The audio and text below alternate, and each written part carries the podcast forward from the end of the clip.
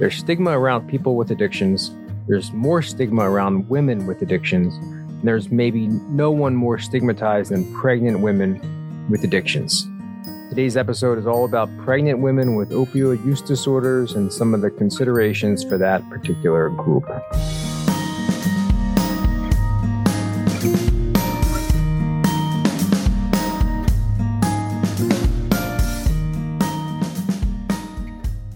Welcome to Surviving Opioids Beyond an Epidemic podcast, where we talk all things opioid addiction and recovery.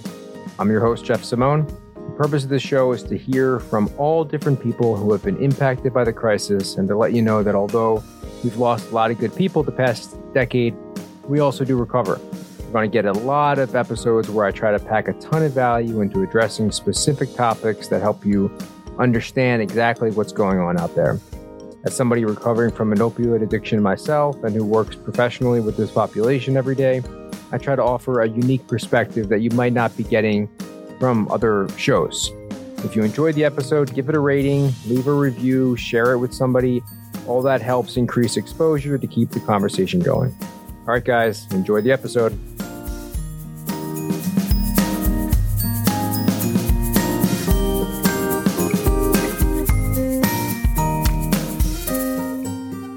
So, probably no one is more stigmatized than a pregnant woman with an addiction. And there's this myth out there that women recovering from drug addictions aren't good mothers, and it's not true. I've seen addicted women start to recover and do great. I've seen some continue to spiral and have a lot of trouble. I've seen non addicted women have babies and address their own mental health issues and do great. I've seen non addicted women struggle badly after having a baby.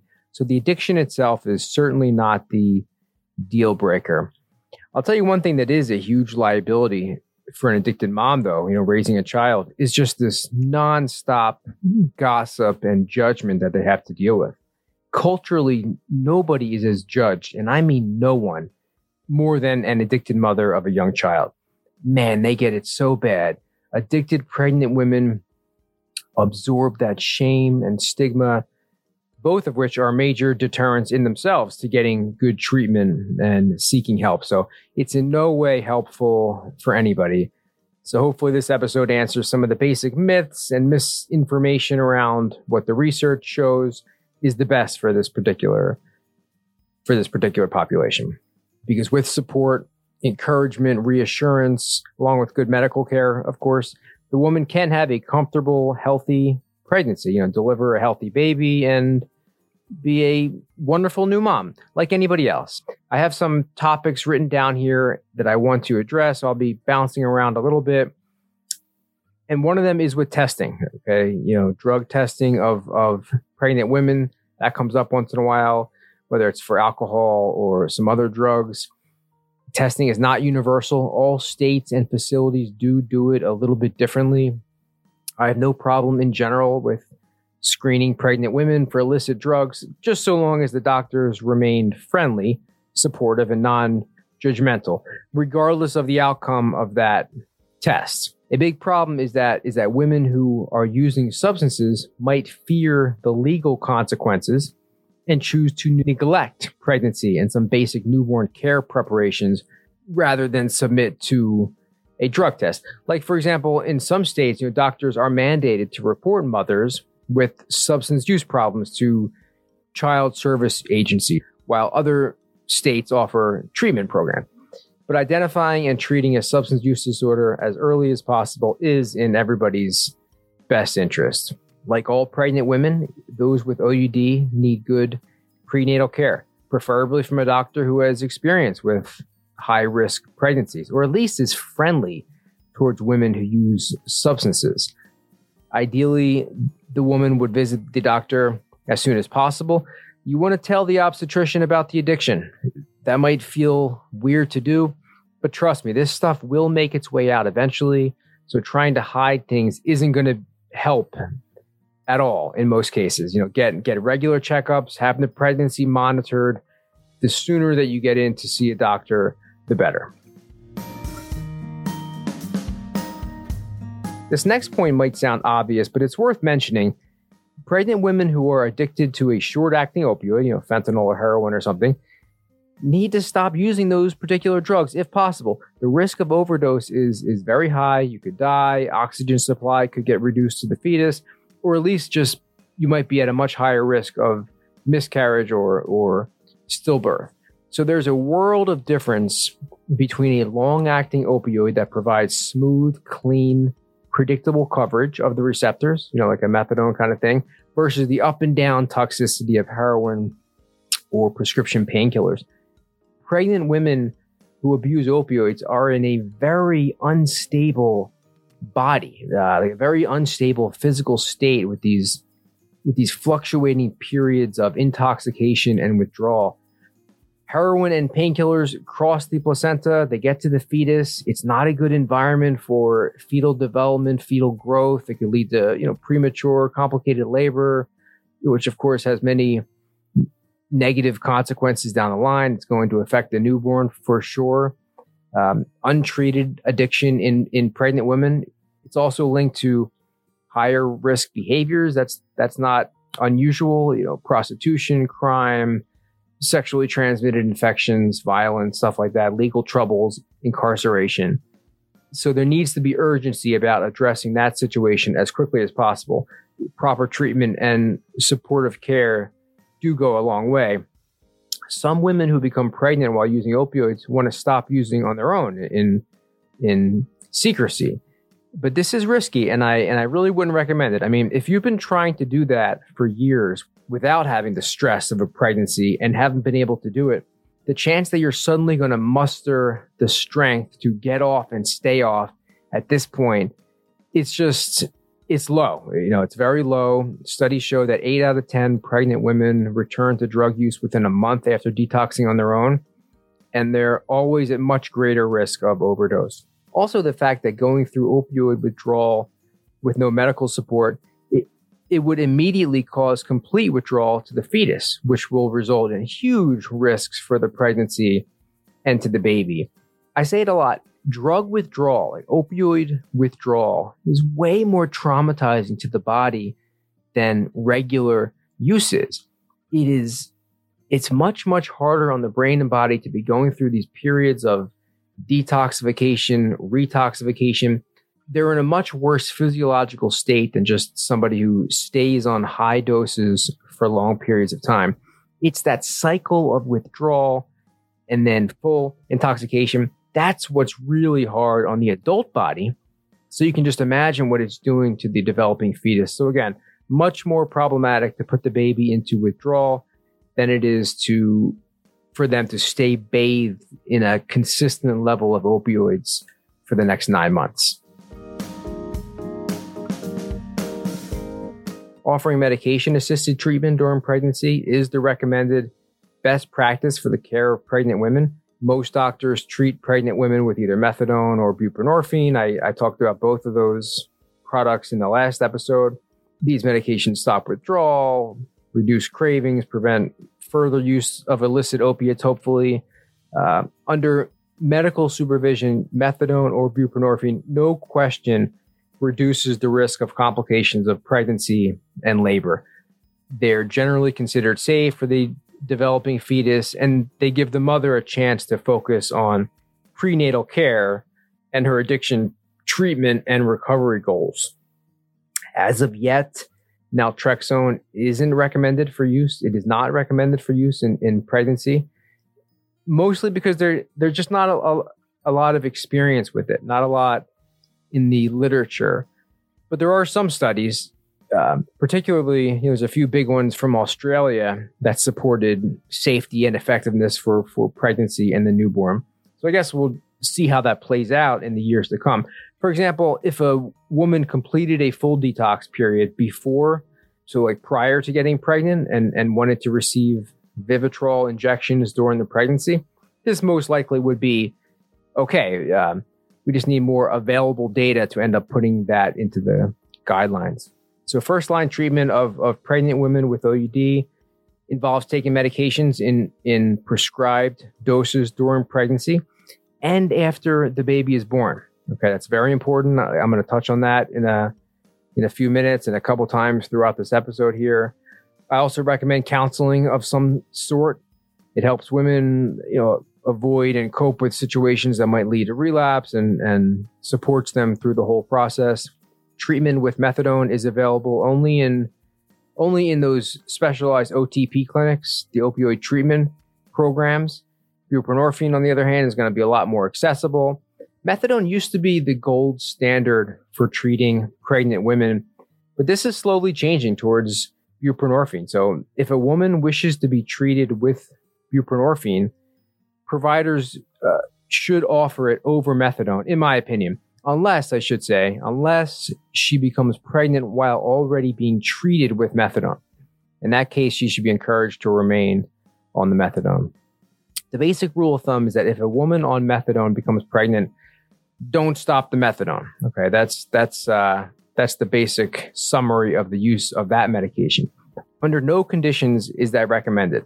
It is the absolute worst thing you could do if anything, some pregnant women may need to increase their dose a little bit or to take it twice a day for a little bit as they move into the third trimester to account for the presence of, of the growing fetus. And then maybe lower, go back and lower that dose a little bit after delivery. Methadone and buprenorphine do cross the placenta and they make it to the fetus like all opioids do. In both of these medications, there's some risk to the fetus, smaller birth weight is is probably the most predictable. But usually the kids eventually catch up in, in, in growth and do develop normally.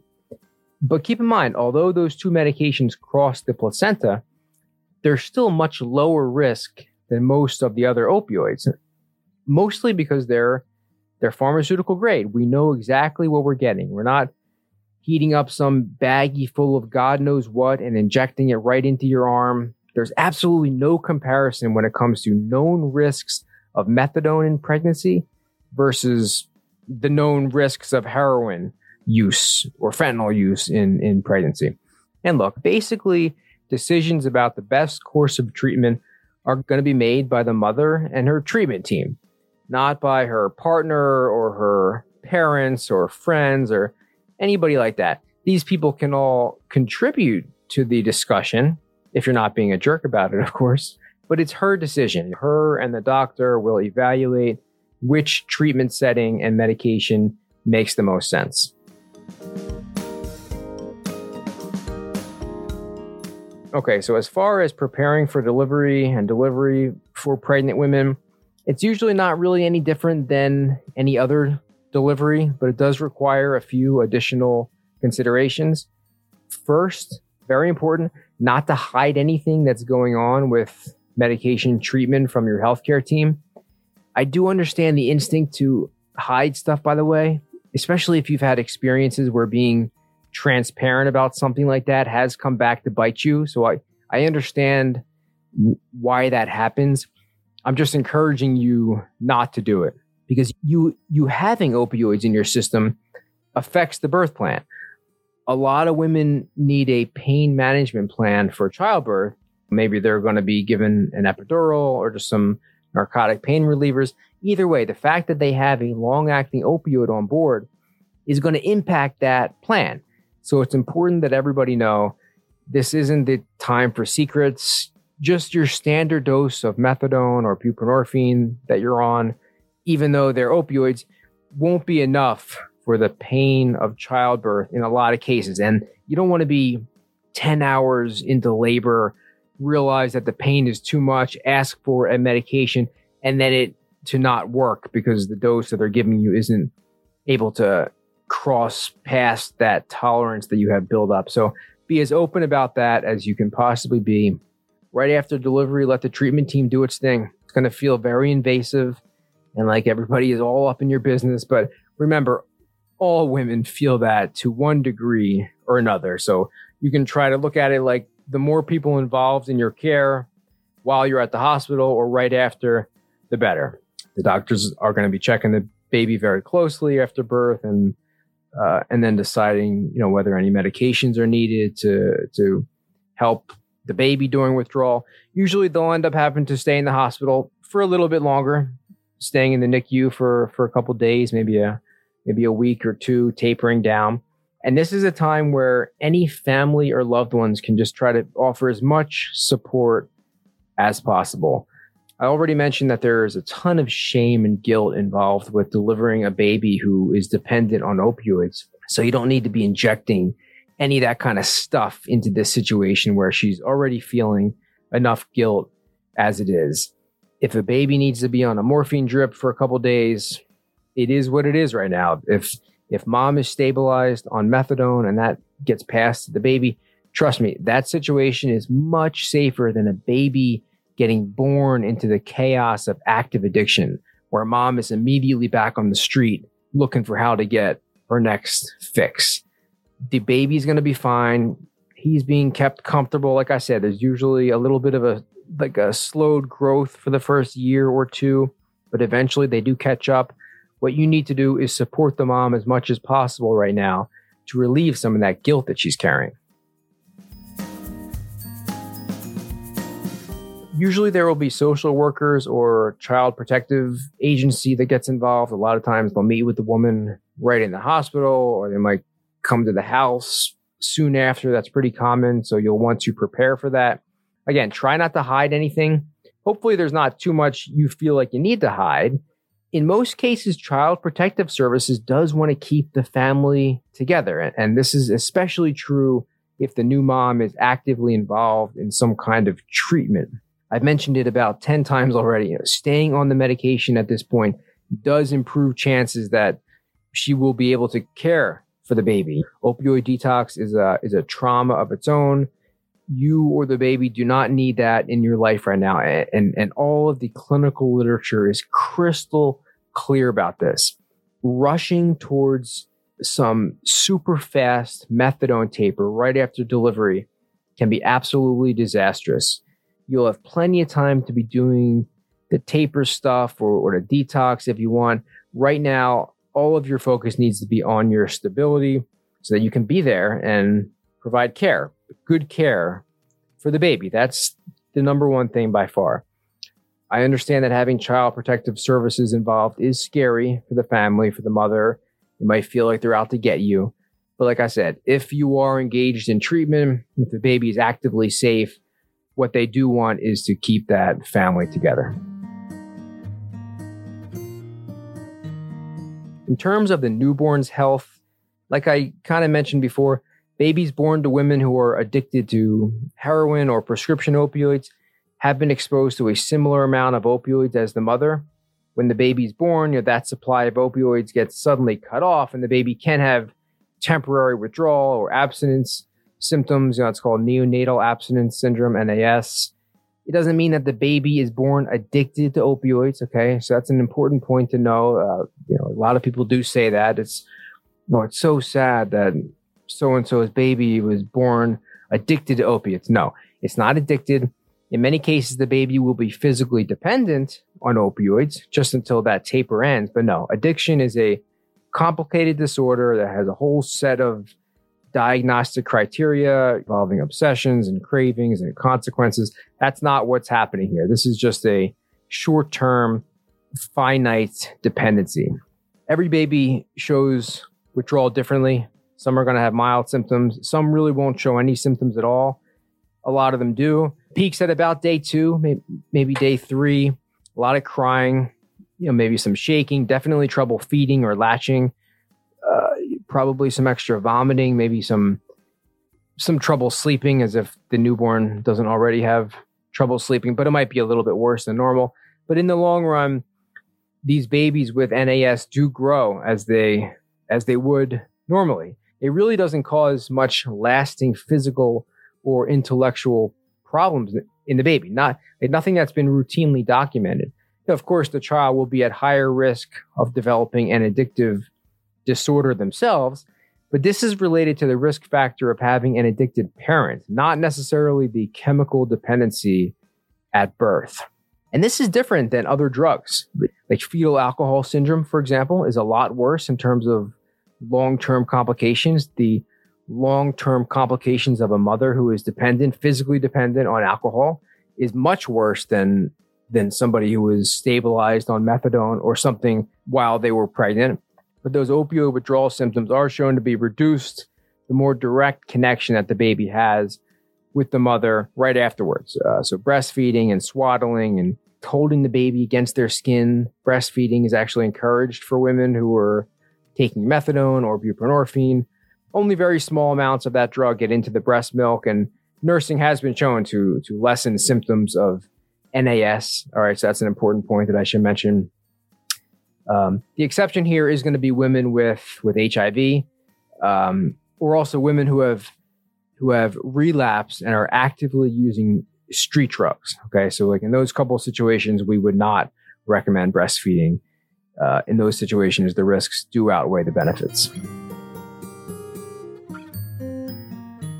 In terms of a couple weeks and months after delivery, medication and therapy should be should be continued. You know, mom needs a lot of good support, a lot of loving care from as many people as possible. Hopefully, she has people available to take care of any other children for periods of time or at least help out. That kind of stuff does go a long way. The weeks and months right after the baby's born, it's a stressful time for women in general. And it's even more so for those who are in recovery. Really, really tough time for a lot of women. If you're able and willing to help, now's the time. Mom should be encouraged to continue treatment, continue staying on medication, checking out parent support groups, counseling, relapse prevention programs. And like I like I keep saying, and I'll repeat it again, this is the main takeaway from this episode. This is not the time to stop medications or therapy. The longer people stay on the medication right now, the better. Uh, the better chance that, that they're going to avoid relapse. The leading predictor of relapse for anybody is going to be stress. And there is literally nothing more stressful than bringing in a baby into the world. So this is not the time to be to be playing superhero. The dose of the medication might need to be adjusted after delivery, but in no situation would I recommend that this mom who has just given birth and who had been stabilized on methadone now just quickly tries to get off it, you know, just because she gets hit with a wave of motivation one minute or because Karen from the clinic told her now is the right time for for the detox. Um, you know, Karens and who's the male version of Karen? Is, is it Chad? I've heard different names. Whoever, whoever you are, you know, anybody who just wants to give advice when really they should just keep their mouths quiet. I'm talking to you guys here. All right, so that's mostly what I wanted to say. To sum up everything here, there is stigma with addiction, of course. There's stigma with addiction in women, even more so. And there is the most stigma with addiction in pregnant women and maybe she has a co-occurring mental health issue on top of all that other stuff. And basically she's carrying not only this child but the weight of the world on her shoulders. And it's such a difficult time for her. Pregnant women with OUD need support and good advice and as much help as we can give not judgment from the people sitting up there in the bleachers. So if you know somebody who's in this situation, this is a great time to be of service. It's a great time to help in any way that you possibly can. Cook some food if possible, bring some things over toys, diapers, clothes. Encourage her to eat um, nutritious foods, practice like relaxation strategies, like stress relieving techniques. Maybe, you know, start getting into some light exercise right after she has the baby, if that gets cleared. All this stuff really goes a long way because we, we as peers or as family members or as friends, we all have a huge impact on the trajectory of this woman's recovery, which will ultimately result in the trajectory of this little child's life. All right, guys, I hope that this was helpful. I hope that you learned a little bit about the direction that we should be pointing pregnant women who are also diagnosed with OUD. Very sensitive topic, complicated topic. There's so much that goes into it. But again, the take home message is that the withdrawal itself is much more traumatizing to the body, much more difficult for both the mom and the baby. And trying to encourage a pregnant woman or a recently postpartum woman to do that right away because you think you're helping, it's not a good thing for anybody. So, all right, guys, uh, follow along on Instagram. I'm at Reaction Recovery for daily topics websites www.reactionrecovery.com. You know, send this episode to somebody who you might think uh, would would enjoy it, would get something out of it, and keep the conversation going. Bye for now.